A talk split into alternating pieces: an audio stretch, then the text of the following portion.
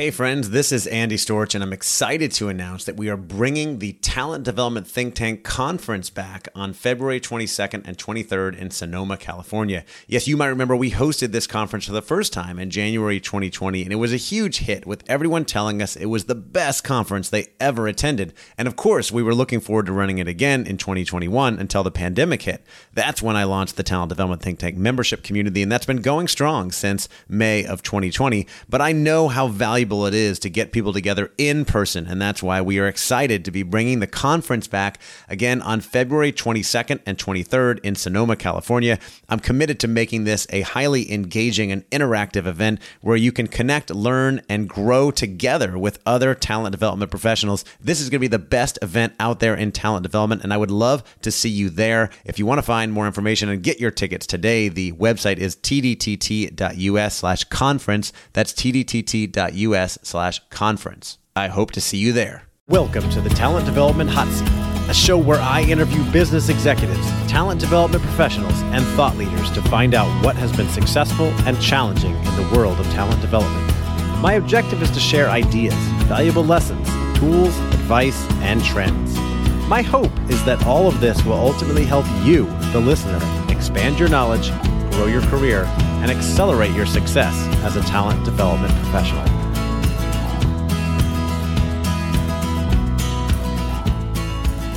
Welcome to the Talent Development Hot Seat. I am your host, Andy Storch, and I am excited that you're joining me today for an interview with my new friend, Tevis Trower, who is making funny faces at me right now.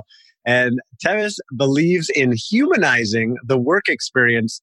She's been heralded in uh, best-selling Megatrends 2010 as corporate mindfulness guru for the new millennium. Tevis has assisted powerful organizations ranging from Disney to Morgan Stanley in optimizing their most precious assets human beings. She has created and facilitated global executive immersions for prestigious organizations, including Harvard Business Review, Young Presidents Organization, PwC, Bloomberg, Viacom, Google, and so many others in all kinds of areas like executive lifestyle, personal mastery, innovation, and the role of consciousness in creating radical success. And I know there are so many things that we are going to talk about in those areas today. Travis, welcome to the Talent Development Hot Seat. Oh my God, Andy, that is like a buzzword burger. Buzzword burger. I never heard of that, but you know, yes. you need to call people out. So some people I get on with and are like, okay, I'm trying to get to know you a little bit. Let's start the interview. We're hitting it off right away, and you're just hitting me with so much value. And I keep going, we need to start recording. So we are recording now, and you're making funny faces, which is good because this is going to be on YouTube also, just so you know. And I'm excited to bring some value to our audience because you've got some very interesting experience.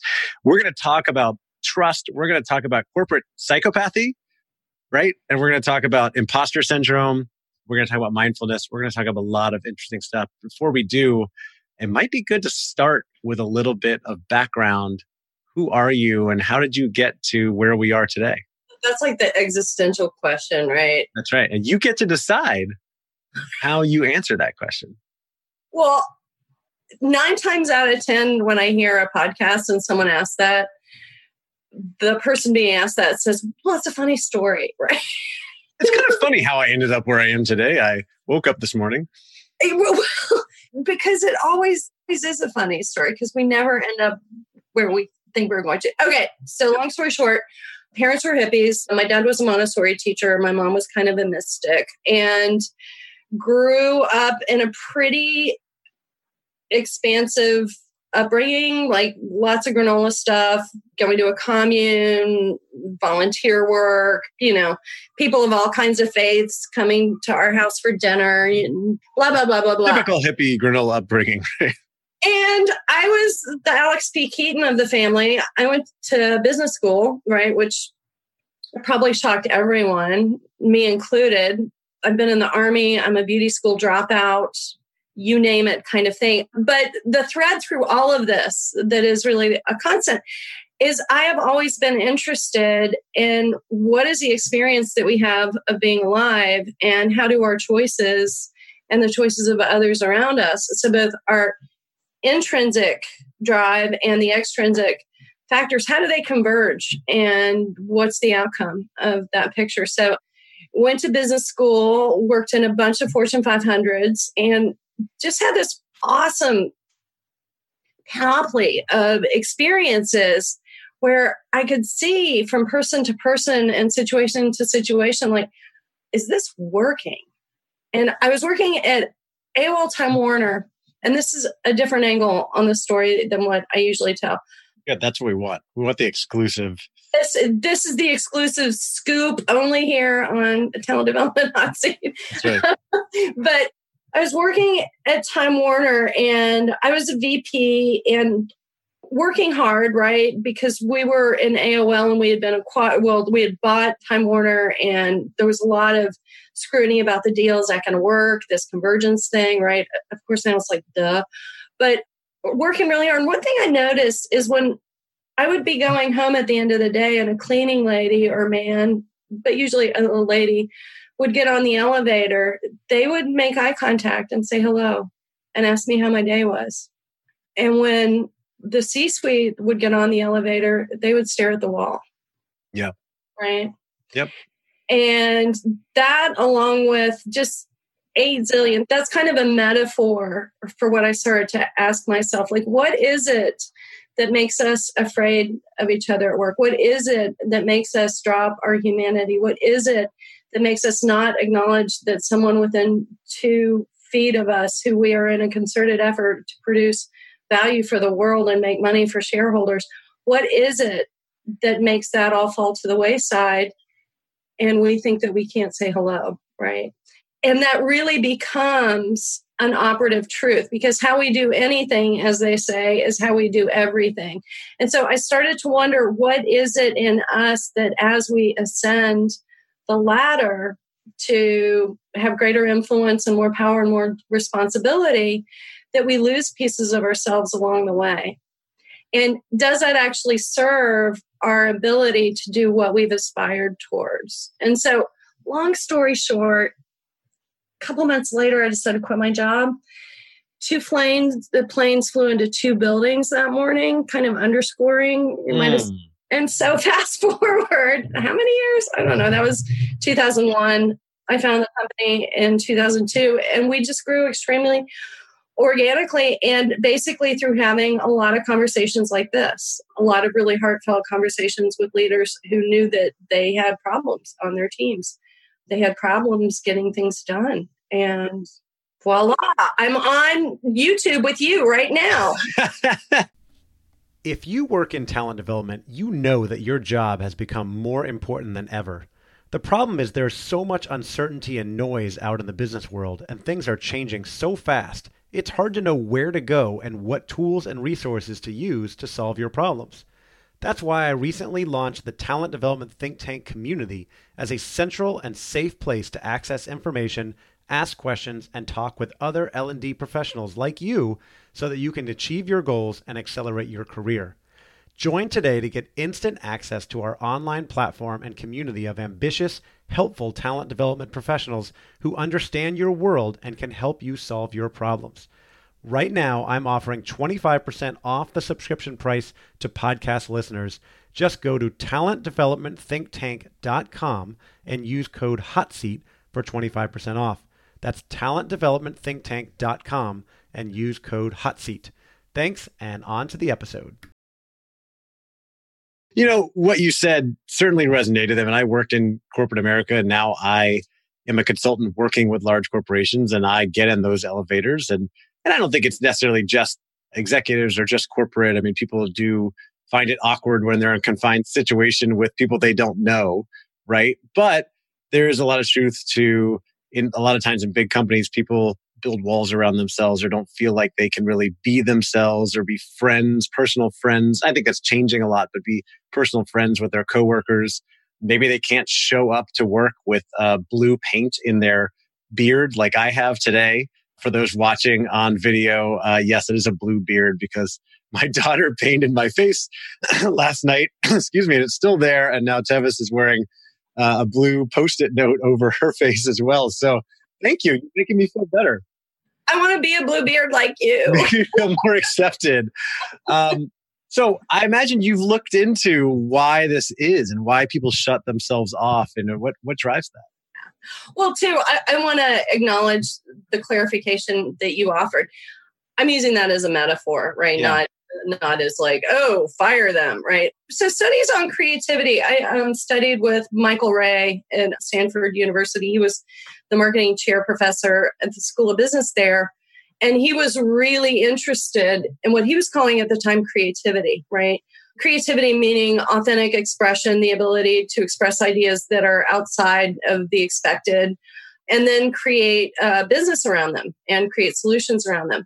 But what he wanted to get at was what is that inside of us that gives us courage to be a creator, right? Narcissism aside, right? Because we could point at a Steve Jobs or an Elon Musk or any of that and say, well, it's kind of got a downside too. But what is it that gives us courage to create from that place? And I would argue that it's a really slippery slope because creativity studies have shown that at our creative peak is really around two years old, right?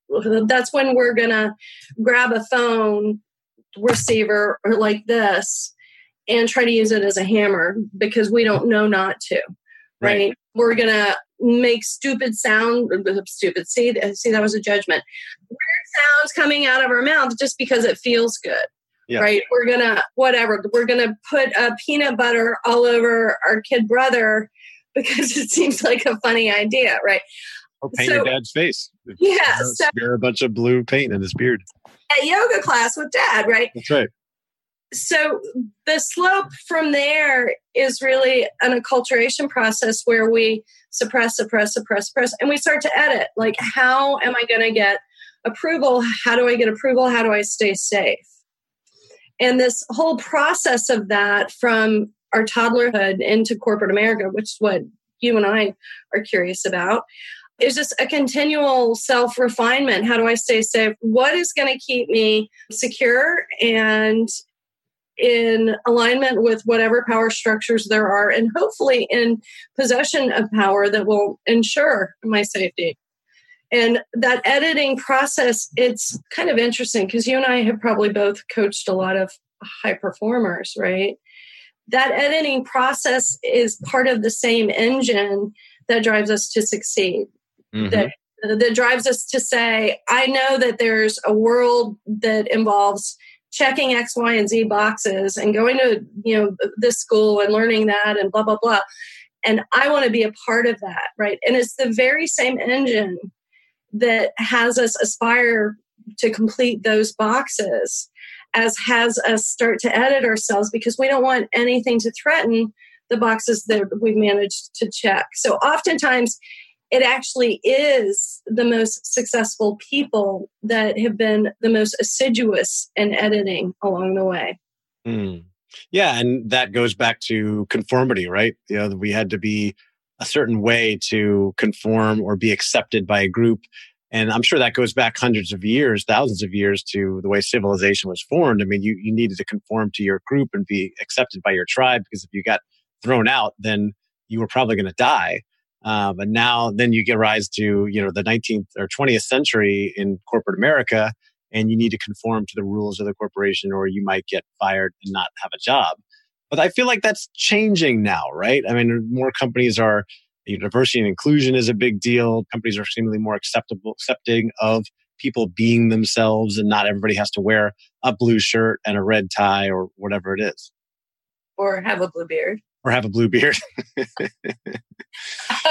yeah, I think that there's a lot of push towards that, and I think that we can thank both the genesis of technology allowing us to capture how people feel through all the measurement tools that have emerged. I think it's also thanks to the Xers and now the millennials. I'm starting to say, well, why does it matter if my beard is blue? Right. Right. I'm getting the work done. Yeah, I'm getting my work done and I do a great job. So, and then all the transparency through social media about what it's really like working in a culture. I mean, the talk now is not just about millennials expecting a human culture, but actually boards applying scrutiny to what the human metrics are as a way of guiding the organization. Like it's not a luxury consideration anymore. This is how you get business done is through people who feel safe to contribute, period. It's kind of funny though, because something that you said about how this is changing, right? Yeah. And I want to speak to that. I just I moderated a panel on trust. The trust barometer is a study that's completed every year by Edelman, the huge PR firm. And it's been going on, I think, for 17 years now. I forget. I have to fact check that, but it's gone on for a while. And every year they present it at the World Economic Forum in Davos. And my friend Tonia Ries is is the keeper of it. And she and I started talking like three years ago. And she said, Well, the data is really shifting and it's shifting in complete alignment with what you do. And she pointed at me and I was like, What are you talking about? And she said, We're starting to see for the first time that employees trust their employer more than they trust any other power vertical on the planet. So, more mm-hmm. than politicians, obviously, more than media, more than the church, and more than businesses. Now, this is funny because the differentiation started to be between how I feel about my employer and how I feel about companies in general. And so there's an increasing skew towards if I have a relationship with this company, then I actually believe in them more. And so so Edelman starts to see this and they go, oh my God, oh my God, we got to dive into this. And so this last year's uh, study actually focused exclusively on the employer employee relationship. Now, what came up is not going to be a surprise to people like you and I, right? It said employees want leaders who are socially involved in causes that will either hurt or benefit their employees. So, global warming, sustainability, social rights, the list goes on and on and on. But that they also want transparency and vulnerability in their leadership. They want to see people who sweat. They want to see people who have fear. They want to see people who are vulnerable and authentic and aren't all polished and aren't all perfect and haven't amputated every part of their human selves because mm-hmm. they're trying to be so glib and so, I guess, 3D photoshopped and everything that they do. And so these findings made me super excited. Yeah. I'm excited about that as well. I've talked about this in the past, and I, I, think I was maybe going more on a hunch than a full research study like what you're citing. But I've said many times that I think one of the top things that people look for in leaders these days is authenticity and vulnerability. And it's, it's mm-hmm. very hard to do because vulnerability, you know, people connect that with weakness. If I talk about what I'm scared of or I'm challenged with, then people will think I'm weak and then they'll think I'm not qualified and then, you know, I'll lose my job.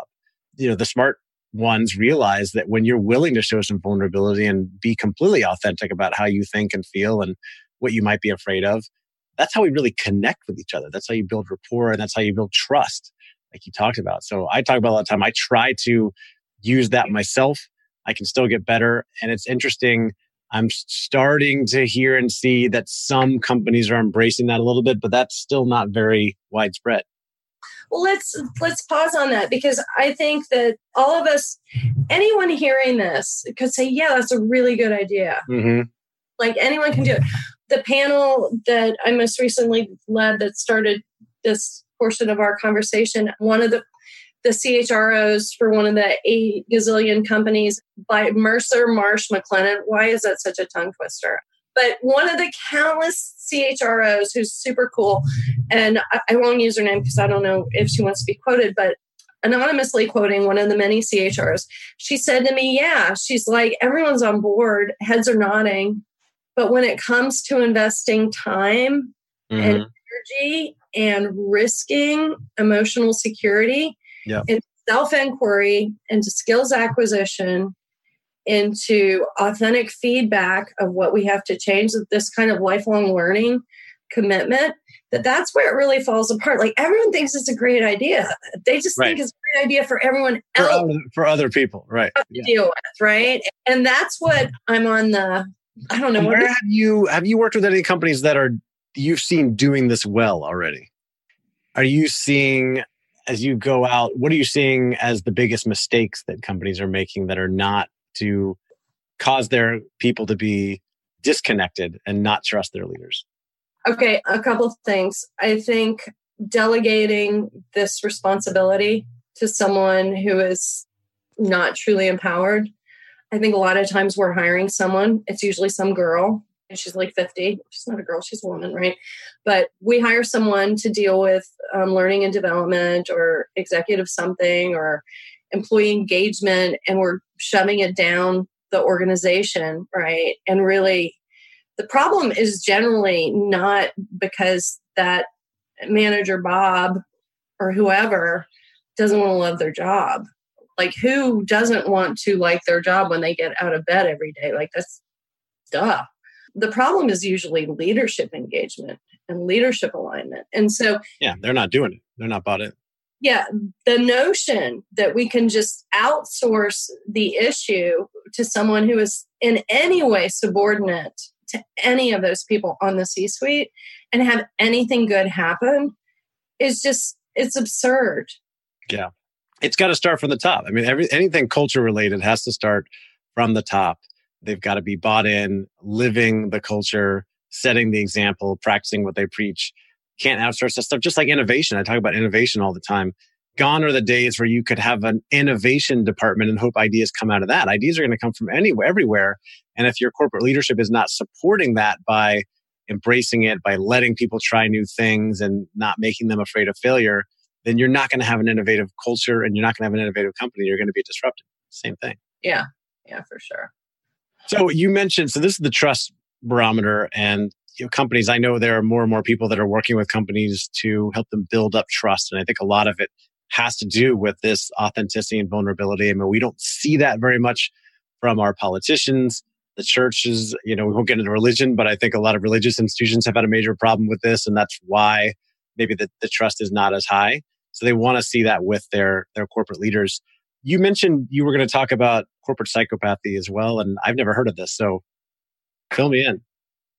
I'm kind of all over it. You um, said that you love to get on a podcast, be like, what have you been thinking about lately? Well, I've been yeah. thinking about psychopathy, psychopathy, I don't know. And someone mentioned to me that a guy named Dr. Richard Hare had created an index that people can take to identify themselves as being a psychopath or not. Now, the propensity for someone who is authentically a psychopath to answer those questions honestly or with any sense of transparency or vulnerability, I doubt. But the whole idea that there are specific behaviors that you can point to and say, yes, that's an attribute of people who are psychopathic. Anyway, back in 2016, there was really a push around this index existing because a couple studies had been completed that showed that amongst the general population, the incidence of psychopathy is uh, about 1%. So one out of every 100 people is a psychopath. They completed the same study in corporations amongst, I think, 216 executives across the US, and the incidence was 3%. So three times as high. Yeah, so three times as high. But more recent studies with a more stringent criteria have shown actually that the incidence of psychopathic behavior in corporate America is actually closer to 21%. 21%, really? Yeah. So you can Google this. You can find anything on the Google. This isn't my research. I've just, so because I'm a student and I like to watch what's going on and see what people are talking about. I start really thinking about that. And I think that fundamentally what we're talking about is we're talking about that imposter syndrome. We're talking about that editing process that by the time we end up in a C or SVP or other hugely empowered role, we have so edited our personality to conform and mm. to hmm keep ourselves safe. yeah, to conform and protect ourselves. That we no longer even function from a standpoint of compassion towards ourselves and probably towards anyone else. The coaching that we've done with high performers has really borne out that a lot of times the reason high performers are working themselves into burnout is out of fear that if they practice even a modicum of self care that they will be judged and they will lose standing within the organization. Even in organizations that invest mightily in these things and that have healthcare, you know, blah, blah, blah, blah, blah. They're like, that's for all those people. Mm-hmm.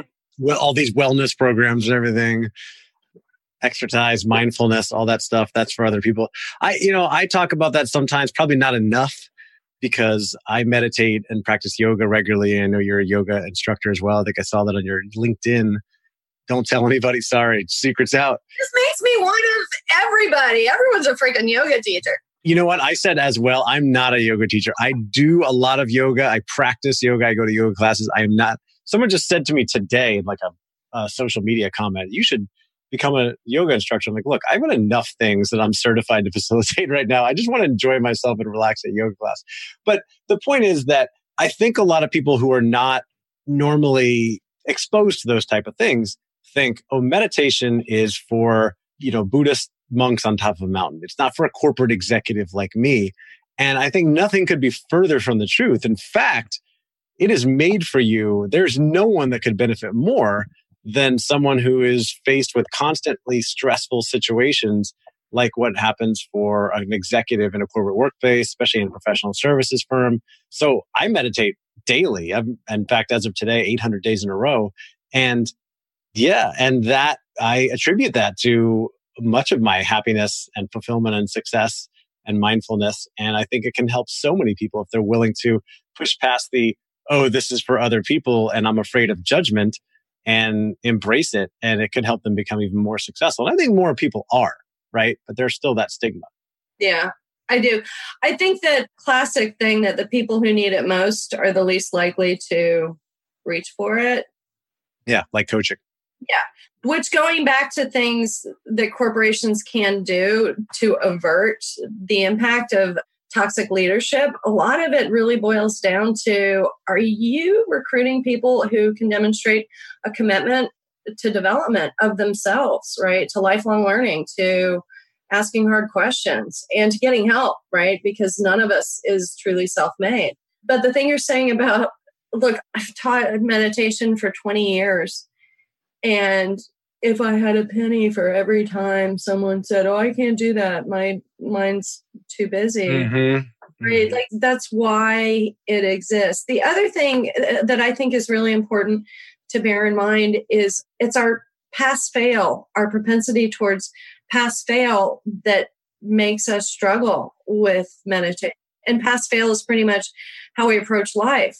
Yeah, fixed mindset. You're either good at it or not so if we can set pass fail aside and allow ourselves the possibility that your mind churning constantly is actually not your optimal state, you can really make some headway, no pun intended, on creating a counterbalance to what's otherwise a pretty crazy world. Uh, people get afraid too. Well, if I'm not thinking all the time, something bad could happen. Right. Yeah. And you both know that if you're thinking all the time, you're probably not present to what actually is happening. That's right. This episode of the Talent Development Hot Seat is sponsored by Advantage Performance Group. Advantage is the first place to call when you need leaders to lead, sellers to sell, and your business to flourish. We specialize in connecting companies with exceptional learning solutions to help them turn strategy into action and get their people doing the best work of their lives.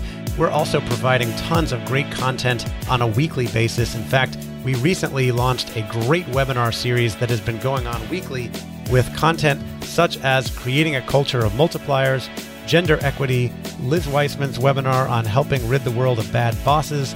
We have a new webinar from Brent Snow on decision making. We have a webinar on multipliers and how to use multipliers during troubled times, calming the storm. We have a webinar from our partner Julie Winkle Giulioni on developing in place how to continue your growth during remote working, and a webinar from Paul Middleton on the secret sauce for learning in the flow of work, plus many more. Just head to our website at advantageperformance.com.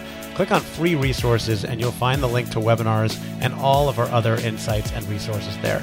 Thanks for listening, and now back to the show. Okay, so I want to get practical because we're talking about we're talking about some cool stuff here. And for people listening or thinking, okay, I see some of this in my company. this is happening. I have executives who are, you know, stressed all the time, you know, potentially burned out. They might be dealing with imposter syndrome. I, I don't know if we'll accuse anybody of being psychopaths, right? But they're struggling with some things who just start to turn this around in our organization and in bigger companies. I think it starts by really having tough conversations with your CEO and potentially enlisting the assistance of your board and driving that executive impact on culture is mission critical and we cannot solve it from the bottom up. We just can't. So uh, so that's one thing. I think it's starting to change the conversation that the conversation is not about what the head of employee engagement can accomplish or the chief innovation officer can accomplish, right? It's really looking at the very top. The other thing is in a lot of organizations, our C suite is not being trained, they're not getting exposure to continuing education. And when they do, they do it as a group and they do it separately from the organization as a whole and that just reinforces having a caste um, system of oh this is for us and that's for all the underlings. When we learn together we bond right? We grow we uncover a lot of information that we can't otherwise have access to. So i think that's those are a couple things that that absolutely come to mind for me. Having that be tied to performance review of the C suite is really key too, because we all know if it doesn't have a metric tied to it, right, not going to get done. No one's going to care. So, getting your board and your CEO in alignment that this has to be a KPI of everyone within the organization. Yeah, I agree. Absolutely. And for people listening who are potentially dealing with some of that imposter syndrome, or maybe they wouldn't classify it as that, especially if you're not familiar with the term, but you've risen to a level, they've risen to a level, right, where a lot of people are looking to them for decisions, for mentoring, whatever it is. And they're thinking, you know, I don't know how I got to this place. I'm still just figuring it out myself. I'm figuring it out every day and I'm making a lot of money. And I know that comes with a lot more pressure. I know a lot of executives are dealing with that, right? The more they're ambitious, they want the higher title and the more money, but as they get it, it's more and more pressure that like I cannot fail. And I felt that as well. And as I, you know, build up more around this podcast and hosting a conference later this year, the Talent Development Think Tank, and it's kind of like, who am I to do all this stuff? I feel that a little bit too. What is your advice for them? How do people deal with that? Well, you brought up uh, mindfulness practices. I think that whether or not our company is forcing us to learn, I think starting to understand that most of us have some demons that are keeping us from being fully expressed. And the red flags are how much energy do I have? How much anxiety do I experience? How often throughout the day do I get frustrated and angry? How often do I feel separate from the life I've built? Like there are a lot of, I am not in my flow red flags that we as a professional, even if the company hasn't said, hey, here's an executive coach, or hey, everyone needs to take a, passion and purpose like workshop or something. There are lots of red flags in our own hearts that are like the little knocks, the nudges from the universe saying, wake up.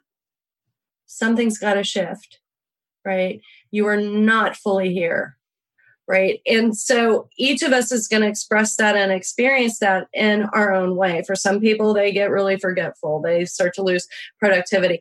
For me, when I was most out of alignment, I was working for AOL and I was uh, the director of biz dev, and I started missing my stop on trains through the Northeast corridor. Mm going to pitch clients and it was my red flag i was like how did i miss i would end up in delaware yeah.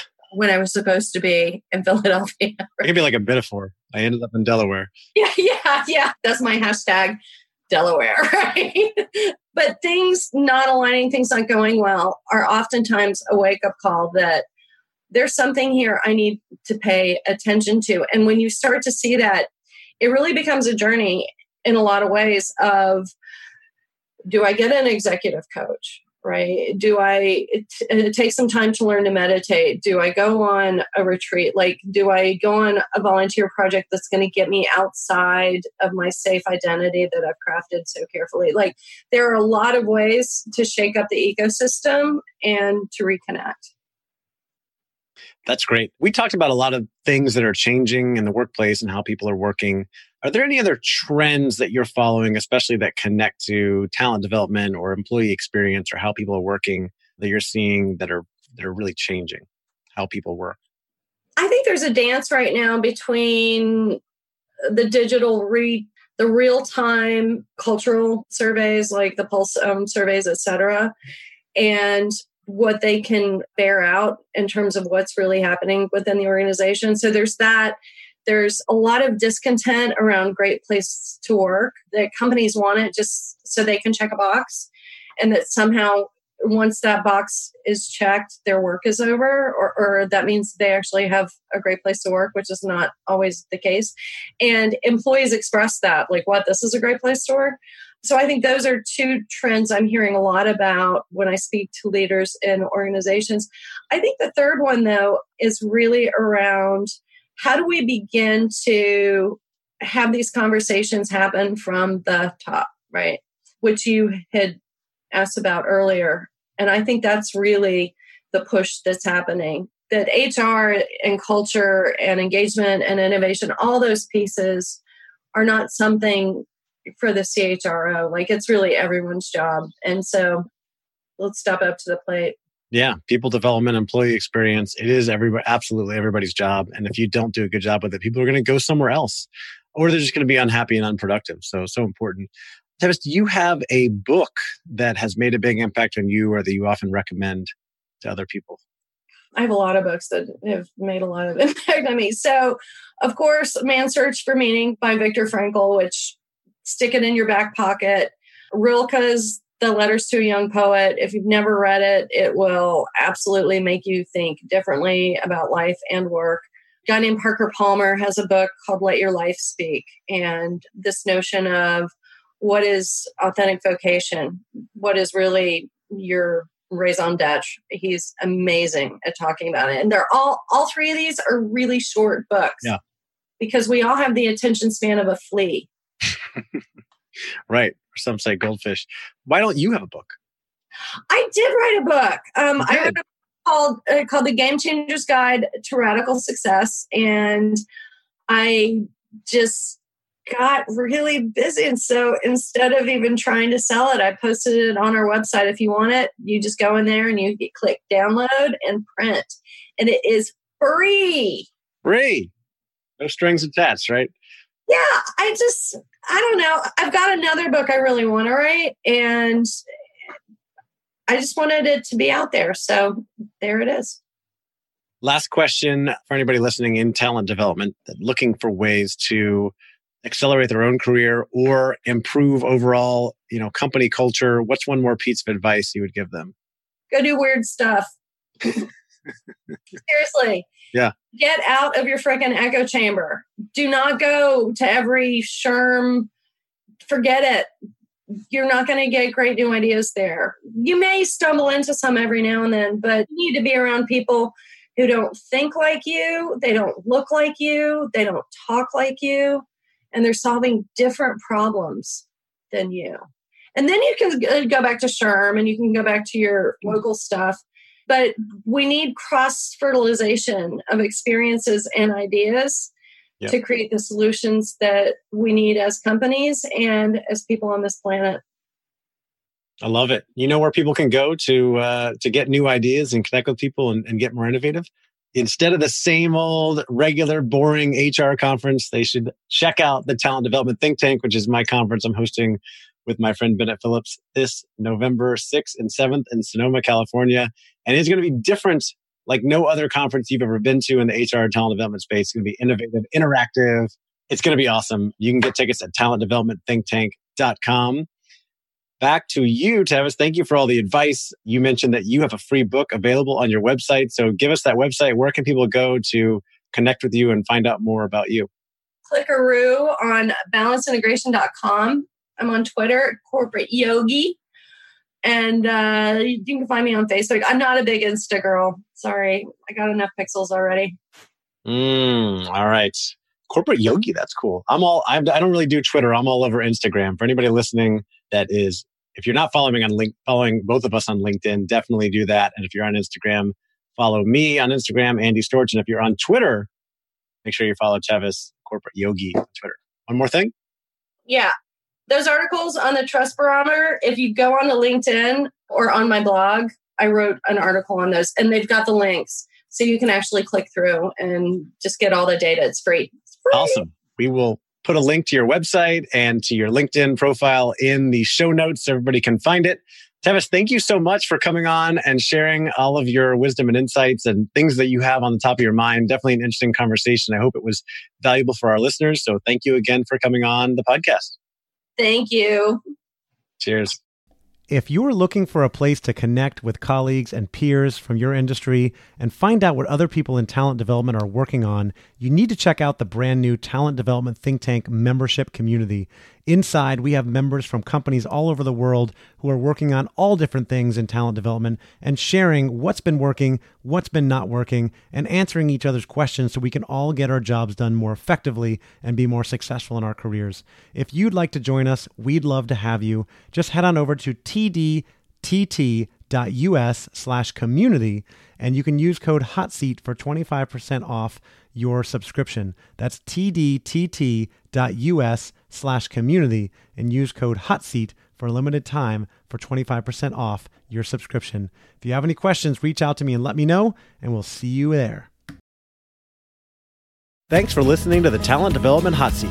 If you got value out of this show, please subscribe, leave a review, and share with your colleagues and friends. We want to spread the word and add as much value to the talent development community as possible, and we need your help. As always, you can find more information and connect with me at talentdevelopmenthotseat.com. Take care.